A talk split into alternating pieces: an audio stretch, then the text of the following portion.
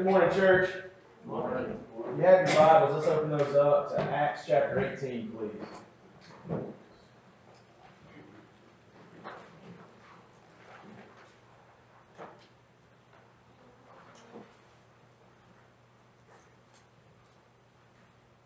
Acts chapter 18.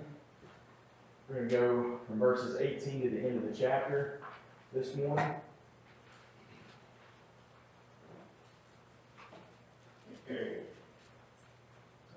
We're so let's pray together.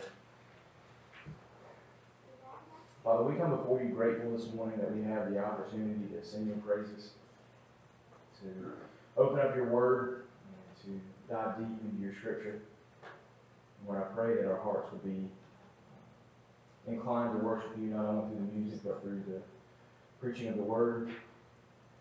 Holy Spirit, I pray that you would open our hearts and our eyes to the truth that we see here, that we would be able to see where our lives line up with the reality of your word, Lord, and that we would be moved to change anything in our life that would uh, be opposite of what we see here today. We love you. In your son's precious name that I pray. Amen. All right. It's been an interesting morning. I don't know if you guys noticed, but uh, our two adopted children from Ukraine are here this morning. And so we'd love for you to stop by and say hello to them if you have that opportunity. Um, you guys were instrumental in getting them here. And so I'm grateful both for, you know, the prayers and the financial support and the willingness to let me just take off for three weeks and uh, spend time in another country and get him, them here. And uh, so I'm so thankful to you all. Um, so yeah, I wanted to just point that out there and say thank you. Uh, last week, uh, in our passage, we were uh, watching Paul as he is uh, as he way, made his way to Corinth after leaving Athens. Right in Corinth, Paul meets a couple named Aquila and Priscilla who had come there from Italy. And after meeting them, Paul lives with them. He works with them as he continues doing his missionary work every week on the Sabbath. He's also going to the synagogue and he's debating with the Jews there. And I mentioned that this arrangement posed potential threat to Aquila and Priscilla since being associates of Paul has been known to have some dire consequences to it. We pointed out Jason, who had been pulled out of his house and made to pay a security bond to make sure that Paul was going to go away and not come back. Uh, so this potential for threat to them doesn't, doesn't seem to bother them. Uh, they not only let Paul live with them and work with them for a while, but this week we're going to see that they eventually leave with him uh, and they go on the journey with him to do ministry in Ephesus. And while in Corinth, God promises Paul in a vision that he was going to be safe there while he was doing his mission work. And this is a huge promise from God to Paul because everywhere that Paul has gone to this point, it seems like somebody there wants to hurt him. Somebody is willing to, to slander him, to do him harm in some way. Uh, and the reason for this is that the message of the gospel is offensive to the Jews and it seems foolish to the Gentiles. You know, they're, you got the, the Jews who believe he's being sacrilegious, that he's being blasphemous, and then the Gentiles are like, why should I believe this nonsense? People don't rise from the dead. And so it seems foolish to the Gentiles. Not only does it seem foolish in their eyes, but it's disruptive to their life. Right? When the gospel comes in and when people accept the, the, the gospel, they accept salvation in Christ, their lives change. When their lives change, it means that marriages change. Right? It means that father and son relationships change, mother and daughter relationships change, lives change. You've got businesses that are changed. All of a sudden, you have a group of people in Athens who are buying idols left and right, and suddenly, as the gospel comes in and it pervades the city, people are buying less and less idols. So all of a sudden, livelihoods are being challenged, and they don't like that. Right? In Acts 17, in that instance where Jason was pulled out, it is said, These men who have turned the world upside down have come here too. They're disrupting everything just with the power of the gospel. And people don't like change, and they see Paul as the primary cause of that, and they want him to go away. So they challenge him, they threaten him, they push him out. And so, in Paul's mind, there's always this need to be mindful of the social, the financial, the political climate that's taking place all around him. Otherwise, he's going to find himself in trouble. He has to be ready to go at the drop of a hat, which has to be exhausting. Right? If you're on like that all the time, you're just constantly looking around to see when things are going to turn on you and when you have to leave so that you can be safe, there's got to be a lot of anxiety that builds up from that. But here in Corinth, God gives him a reprieve from that anxiety by promising that nothing bad is going to happen to him. God tells him that no one's going to lay a hand on you here because there's a lot of people in this city and I need them to hear the gospel from you, so nobody's going to mess with you. And so Paul gets this protection from disruption in his work for the two years that he spends in Corinth. And now, this morning, we're going to see Paul move on from Corinth, and we're going to see him wrapping up this second missionary journey that he's been on since Acts 16 or so. We're going to see him wrap this up, and then fairly quickly, he's going to begin the third missionary journey not too long after he wraps up the second one. And Luke is moving us very quickly through the narrative at this point. Right? That could be because he just didn't have a ton of information about what was happening in Paul's life at this point, or it could be that he really wants to focus our attention on the fact that Paul is finally getting to go to Asia. Right? You may remember that the Holy Spirit refused to let him go at the beginning of the second missionary journey. That's where he wanted to go to begin with, and the Holy Spirit said no. And he kept trying to go to different places, and he, and he got a vision that he needed to go to Macedonia. Well, now he's finally going to get the opportunity to go to Asia like he wanted to. And that brings us to Acts chapter 18, verse 18 to 28. We're going to read it all. Follow along with me. It says, After staying for some time, Paul said farewell to the brothers and sisters and sailed away to Syria, accompanied by Priscilla and Aquila. He shaved his head at Cenchrea because of a vow that he had taken. When they reached Ephesus, he left them there, but he himself entered the synagogue and debated with the Jews.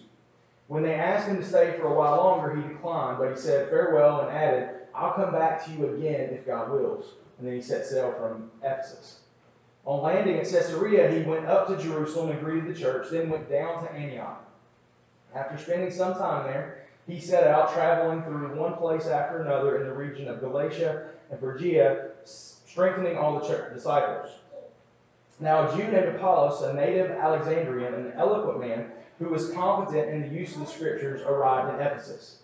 He had been instructed in the way of the Lord, and being fervent in spirit, he was speaking and teaching accurately about Jesus, although he only knew John's baptism. He began to speak boldly in the synagogue. After Priscilla and Aquila heard him, they took him aside, explained the way of God to him more accurately. When he wanted to cross over to Achaia, Achaia, sorry, uh, the brothers and sisters wrote to the disciples to welcome him. After he arrived, he was a great help to those who by grace had believed, for he vigorously refuted the Jews in public, demonstrating through the scriptures that Jesus is the Messiah. In verse 18, after spending so much time with Paul in Corinth, we see Priscilla and Aquila, they've decided to join him for a brief time on his journey back to Antioch. Antioch was his sending church. And so on his way out of town, out of Corinth, in a town called Cenchrea, we learn something random about Paul. So somewhere along the way, Paul has made a vow that involved growing his hair out. Paul was usually bald, I think. And so at this point, he had made a vow which involved growing his hair out. This is likely a Nazarite vow. If you look at your worship guide there, I put some information about that there for you, uh, due to the fact that he shaved his head at the end of the vow. And if you're not familiar with that and don't want to turn to Numbers chapter 6 right now, uh, the vow is meant for a man or woman, could be either one, uh, to consecrate themselves before the Lord. Right? The steps of this process involve abstaining from anything from the vine. You couldn't even eat a grape, no alcohol, strong drink, none of that. You abstain from any of that. Then you're not allowed to cut your hair for the duration of the consecration, whatever time you have set up. You do not cut your hair for that length of time. And there's no going near a dead body for the entire time of that consecration because then you would become unclean. All right, so not even a loved one. So if a, a mother, father dies, one, if you go near that body, then you lose that consecration that you have set yourself apart on. Even it says, even if a guy dies next to you. So right, you're just walking down a path and the guy next to you falls over and dies, your consecration has thus been ended, and you have to go through a process and start it all over again from the beginning. Right? So when the time that was set apart for doing this is over, you would shave your head and you would keep the hair.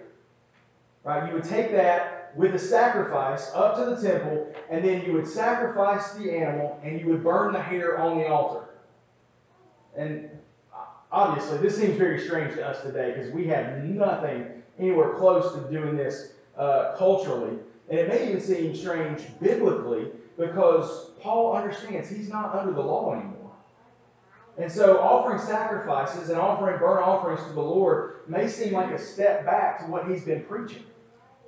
Right? Gentiles don't have to become Jews in order to become part of the kingdom of God. Right? It's not necessary to observe all the sacrifices, all the rituals, and all the law bound celebrations that Israel was made to celebrate in honor of their relationship with God. We can just come to faith through Christ. And so, what's up with this vow that just popped up out of nowhere? We don't know anything about it, um, but it's here. So, what, what's going on here? Well, it could be a number of things. Right? Paul states in 1 Corinthians 9 that he's willing to do whatever is necessary that's not sinful in order to win over people to Jesus. In verses 19 to 23 in 1 Corinthians 9, he says, Although I am free from all and not anyone's slave, I have made myself a slave to everyone in order to win more people. It says, To the Jews I became like a Jew to win Jews, to those under the law, like one under the law though I myself am not under the law, to win those under the law, to those who are without the law, like one without the law, though I'm not without God's law, but under the law of Christ. To those without the law. To the weak I became weak in order to win the weak. I have become all things to all people, so that I may by every possible means save some. Now I do all this because of the gospel, so that I may share in the blessings. All right, so even though through Christ He's no longer under the law and isn't required to submit himself to vows like this before the Lord. It could be that he's showing that he still values the law in the lives of the Jews. Right? The law is still important. The law is still relevant. I mean, remember what Jesus said in, in Matthew 5, 17 and 18. He says, Don't think that I came to abolish the law or the prophets. I did not come to abolish, but to fulfill. Right? For I truly tell you, until heaven and earth pass away, not the smallest letter or one stroke will pass away from the law until all things are accomplished. So the law is very important. The purpose of the law is to show us God's nature and his character, and it was meant to be put up in front of us like a mirror. So we could hold the law over here and a mirror here and go, I'm supposed to be like that, and I'm not. I can't, I can't live up to this. Right? The law says you have to be this in order to be in relationship with God. And a truly self aware person sees it. They understand, I can't live up to that, which the law then says that's right. That's why you need the Messiah. That's why you need Jesus. Right? Jesus will live the life that you can't live. He'll die the death that you deserve so that you can be restored to life and relationship with God the Father through Him. So, the law is still relevant. Right? It is still important to everyone today because it shows us our need for Christ. So Paul could be, in doing this vow, he could be throwing off the notions that he's completely disregarded the law. This was a common refrain from people that were coming against Paul, mostly the Jews. So there's a charge that says he is denying the law. And actually, in this chapter, in verse 13, the Jews there claimed that Paul was persuading people to worship God in ways that were contrary to the law. And that's just simply not the case. And so this vow could be Paul's way of showing the Jews in Corinth that he still follows the law. Right? He still recognizes the value of the law. The difference is that in Christ, he's no longer bound by the law. He's no longer crushed by the law because Christ fulfilled the law. So that might be one reason. Another possibility is based on the fact that he's on his way to Jerusalem and he wants to show the leadership of the church there that he hasn't disregarded the law. Right? He's been roaming around in Gentile territory for a while now. Right? He's been preaching that you don't have to submit to the rituals of the law, the sacrificial law. Right? And so they could be afraid that maybe he's gone off reservation at this point, And they may be wondering if he's still orthodox in his beliefs. And so this vow might be the means of showing him, I'm still your guy. I'm still in the people of God. Or lastly, it might not have anything to do with anybody. It could be the fact that he's simply pointing an outward expression of gratitude to God for keeping him safe in Corinth. Right? It could be any of these things. But whatever reason it's there, that's what's happening. Right? He grew his hair out, he shaved it, and then he is moving on. From there, it says that he sails away to Ephesus for a brief time, and he's going to come back here. This is going to be the primary point of his next missionary journey, uh, and he's going to spend three years there. But for now, this is just a short visit. Uh, when he gets there, he does the same thing he always does. He goes into the synagogues, he debates the Jews, uh, and then something happens that I really don't understand. I don't, I don't get this at all. The Jews ask him to stay for a longer time, and Paul declines. What in the world? Like, suddenly, Paul finds himself in a place where they're not trying to kill him. He finds himself in a place where they say, hey, that's interesting. I want to hear more about that. Typically, he's running for his life to get away from these cities because they want to kill him. These guys say, hey, could you stay a little bit longer? I'd like to hear more about that. And he goes, I gotta come, I gotta go, but I'll come back if the Lord wills. I don't, I don't understand. And then he just leaves. He leaves and he leaves Aquila and Priscilla in Ephesus. Maybe he's like, they can answer all your questions. I got, I got somewhere I need to be. It's not explained why. It doesn't say why he didn't stay. He just goes.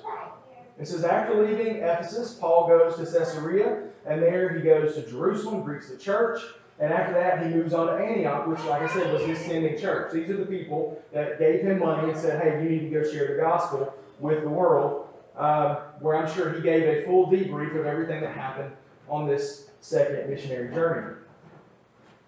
And it says in verse 23, we're told that Paul spends some time there before he leaves again on that third missionary journey. Right? Some time, though, could not be that long.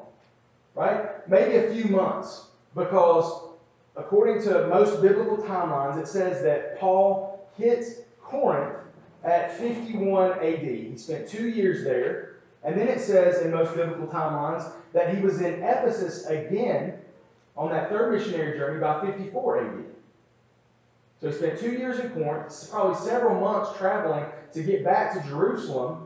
And then by 54 AD, he's again found in Ephesus. So, like, this is a man that cannot be still.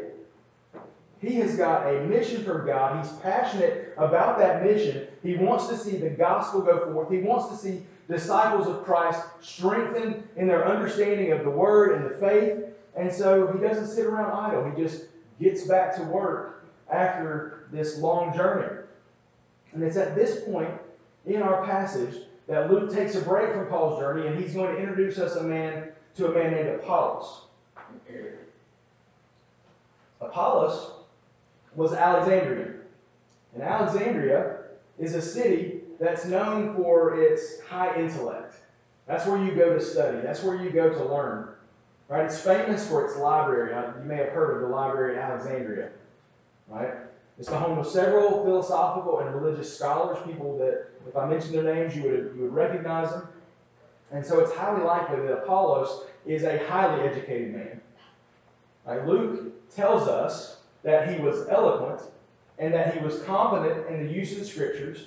He's been educated in the way of the Lord, and Luke tells us that he was speaking and teaching accurately about Jesus, even though he only knew about John's baptism at this point. And so Apollos, he's engaging the Jews in the synagogue, and while he's there, he's noticed by Priscilla and Aquila. Right? It became clear to them through his teaching that there is some information in his message that is lacking. And so they took him aside and they explained the way of God to him more accurately. Now, and there's a couple of things that I want to point out regarding this introduction of Apollos. The first thing that I want to point out is that he had been taught the things of God, and that he made it a point to share the things that he had been taught. Right? It's apparent through this passage that he doesn't know everything. Right? There was something lacking in his message, and yet he took what he knew and he engaged people with what he had. Right? This is something that I talk to us about all the time. Like this is what every Christian is called to do with the knowledge that we have of the Lord. Right? You take what you know, you engage people who need to hear the truth of the gospel, and let the circumstances fall as they do as we go. But that is what every one of us is called to do. To take what you know about God and share it with people who need to hear it. And now you might look at the uh, description of Apollos and think, yeah, but Luke said he was eloquent, right? And that he was confident in the use of scriptures, and I'm neither of those things. All right, well, there might not be anything that you can do about your eloquence. Okay? Maybe there's not. That is sometimes a gift of God that He has given to certain people so that they can do very specific things with their ministry right? You don't, you don't speak to hundreds of thousands of people without having the gift of gab, right? So maybe that's not exactly what God has called you to do with your ministry. So you might not be wading out into the public square and entering into discussions and debate out there for the whole world to see. Maybe what God has called you to do is something smaller.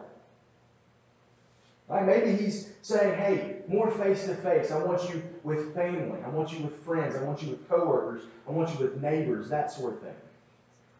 Right? It doesn't require eloquence to engage in conversation with those people. It requires relationship. And we're all capable of that.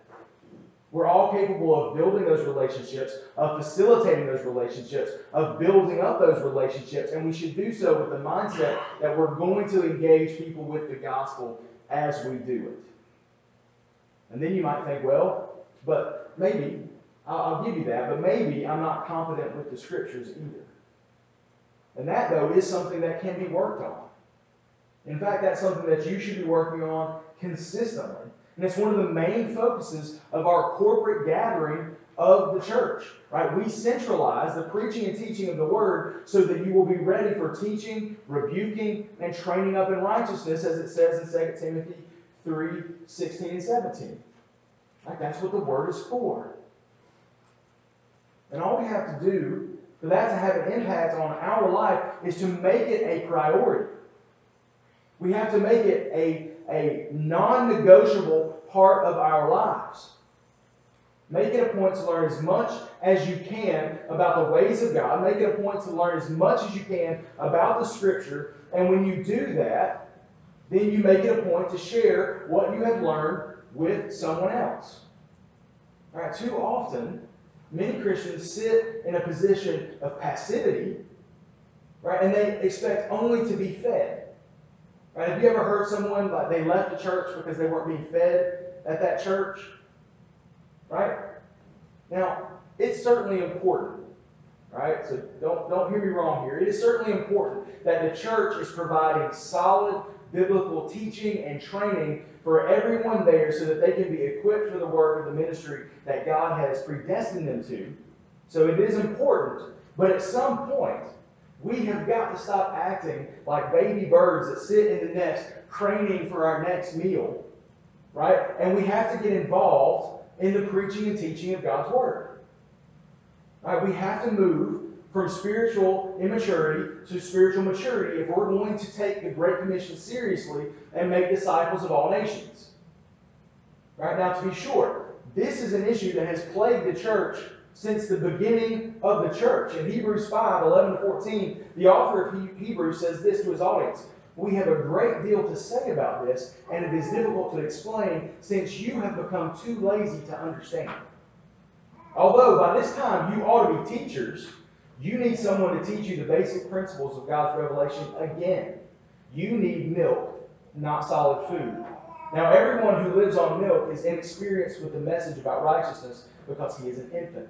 But solid food is for the mature, for those whose senses have been trained to distinguish between good and evil. And so, with that in mind, it is our responsibility to become competent with the Word of God, and it's our responsibility to share it as we go, both as we are learning it, right, and as we go throughout our lives. Right, so we're not sitting on the sidelines waiting until we reach a certain point of spiritual maturity before we go out and tell people what we know about God. Like there's always someone there who doesn't know what you know. So find those people and share the truth of the gospel with them. So that, yeah, I'll get on my soapbox. Sorry about that. The next thing that I want to point out about the introduction of Apollos is Apollos' attitude when it became apparent that he didn't know everything that he needed to know in order to teach the ways of God fully. So when Priscilla and Aquila they heard him, they realized that he's lacking understanding. We don't know exactly what he's lacking, but something's not quite lining up with everything that he needs to be sharing. And so they pull him aside and they teach him what he needs to know. Right, so Apollos allows them to pull him aside, and he allows them to teach him. And so, as eloquent and as well learned as he is, he is humble enough to be taught. Right? The Bible is a living book. Right? Every time we open it, every time we dive into it, we're going to see more and more in the text. And the context of our lives will often dictate what we take from it as we go. There's only one meaning, so I'm, I'm never going to ask you, so what does that passage mean to you? Like, I might ask you, how does that passage apply to you? But there's one meaning, but there could be multiple applications. And as we go throughout our lives, there's going to be differences in how it applies to us. Right? So we must never come to the conclusion that we have no more to learn about the Word of God. Often, the best teachers are the most voracious students. They're people who cannot get enough and they just keep going back for more and for more. They have this insatiable desire to learn, and when they learn it, they, have, they can't hold it in. They want to share it with someone else. Right? So when a teacher comes to the point that they know all that they need to know about a particular subject, it's almost certain that their teaching is going to be hindered by it. Right? When you think you have arrived, or when you're following someone who thinks that they have arrived, I, I can guarantee you they're on the downhill slope to some problem. I mean, it's going to be a sin problem, it's going to be a teaching problem, there's going to be some kind of problem that's going to arrive when the teacher arrives where they think that they don't need to learn anymore. And so Apollos was humble enough to recognize that he didn't know it all, and he was being he was willing to be taught by someone who knew more than he did. Right? So he, he's coming like at Harvard, right? We don't know the background from, of Priscilla and Aquila, but they've been with Paul, so they've gotten a pretty good education as well. And yet, Apollos is willing to listen to these two who knew more about this than he did. And the last thing that I want to point out this morning is the attitudes of Priscilla and Aquila in their efforts to better educate Apollos. Now, when it became apparent to them that Apollos wasn't teaching the full gospel, they took it upon themselves to give him a better understanding of what he was lacking. So they're teachers as well. Right? They saw someone who needed more information so that they could do, so that he could do a better job at teaching as he goes. And so they made it a point to approach him and offer him more understanding. So, guys, this is the epitome of discipleship. Right? This is exactly what we're supposed to be doing with our lives. We teach what we know about God to people who know less about it than we do, all the while learning from people who know more than we do about it. Right? We never stop. We're constantly being poured into and then pouring out. And it's a non stop existence for the believer in Christ. Right, so we see three things in their approach to Apollos. Number one, we see their compassion. Number two, we see their humility. And number three, we see their conviction. Right? They could have called Apollos out in the synagogue. Right? He's there debating with the Jews. They heard some things that weren't quite lining up. So they could have easily been like, no, no, that's not right. This is the truth. And they could have completely derailed Apollos' ministry if they had done it that way. Right? They didn't do that. They pulled him aside said, hey, you're missing some stuff here. Let us tell you the parts of that that you're missing, and this is how we should approach situations like this. Right? It might not be a situation where we hear someone teaching something that is incorrect, or in this case, incomplete. Because it did say he was teaching the right stuff, he just didn't have enough stuff. Right? So it might be a situation where someone proclaims to be a Christian, yet they're living a life that would indicate that's not correct. Right? You say you love Jesus, you say that you follow Christ, your life doesn't line up with what you are saying. And so maybe you have to go and address that. Uh, maybe it's just simply a misunderstanding of what it means to be a Christian. Right? Like I go back to this idea of you know, hedging whether or not I became a Christian when I was eight, or if I became a Christian when I was a senior in college, because there was a big period of time in there where I wasn't living life like a believer in Christ. And I think at this point, as I constantly go back and forth at it, it's just I didn't understand what it meant to follow Christ well. Like I had, I was an immature believer, I had a lot of spiritual maturity, and I lived a worldly life as I was progressing in my faith. And it took me a while, but I finally got to the point where God beat me over the head, said, That's enough of your nonsense. I got some stuff for you to do. Let's get with the program. And that required a godly church who was willing to pour into me to show me how, a you're saying that, that, that here's the word, here's your life. What does that look like? Not good.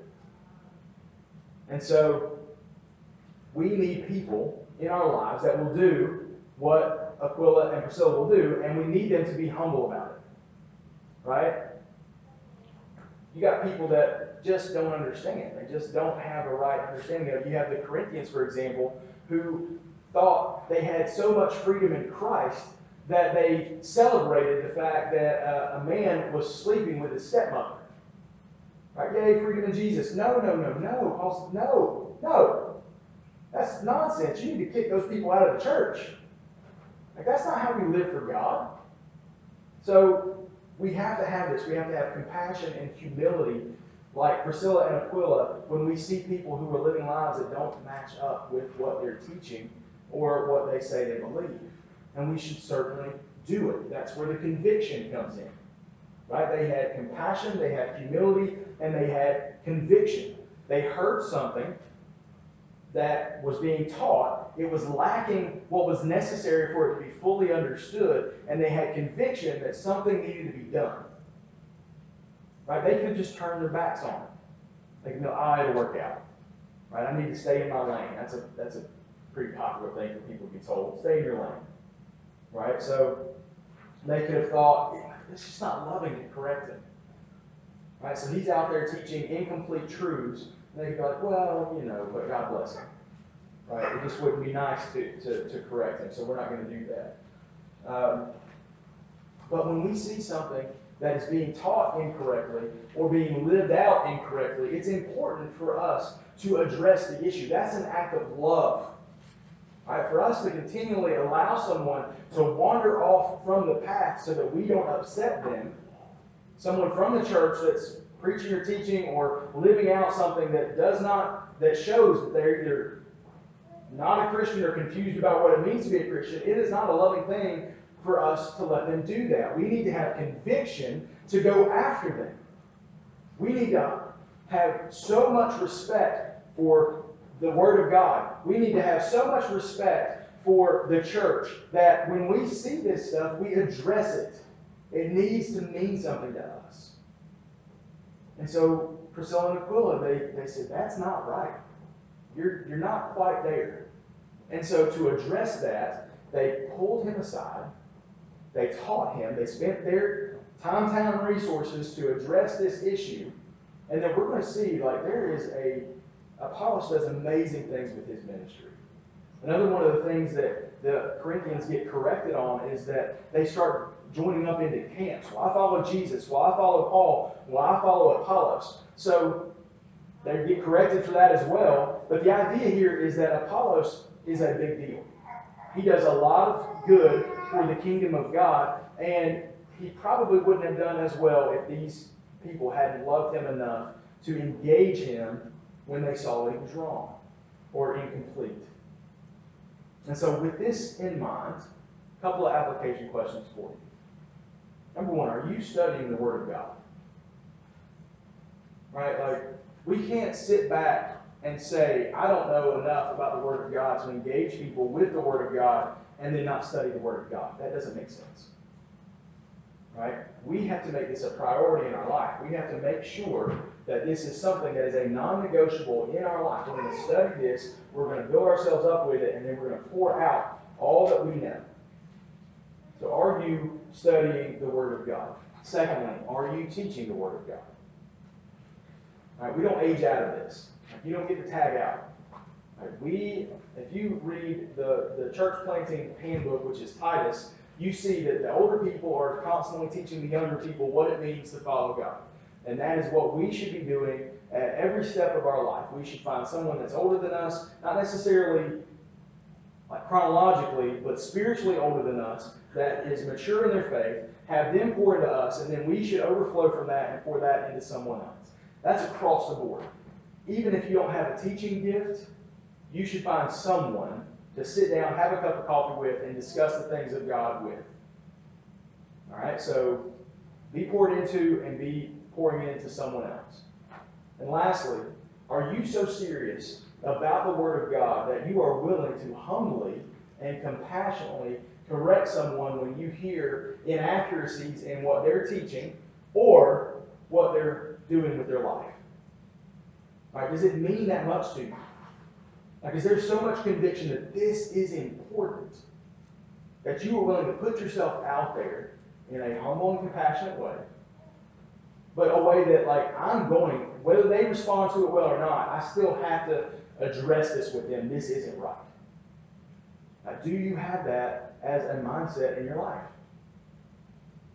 Right? Are you studying the Word? Are you teaching the Word? And are you correcting those who don't seem to have a complete understanding of what it means to teach that? Something to think about this week as we go from here and engage people with the gospel. Let's pray together. Father, it's a great joy to know that you speak to us through your word. And I pray that we would be like Apollos and that we would be like Priscilla and Aquila in this uh, tail end of Acts 18, that we would be competent in your word, that we would be willing to step out and speak and speak what we know, even if we don't know it all, which we will never fully learn everything there is to know about you. And so, God, I pray that we would be desiring to, to grow and to pour out all that we have uh, for the benefit of someone else. Help us to seek out discipleship from those who are more spiritually mature than us, and help us to pour out into those who are less spiritually mature than us.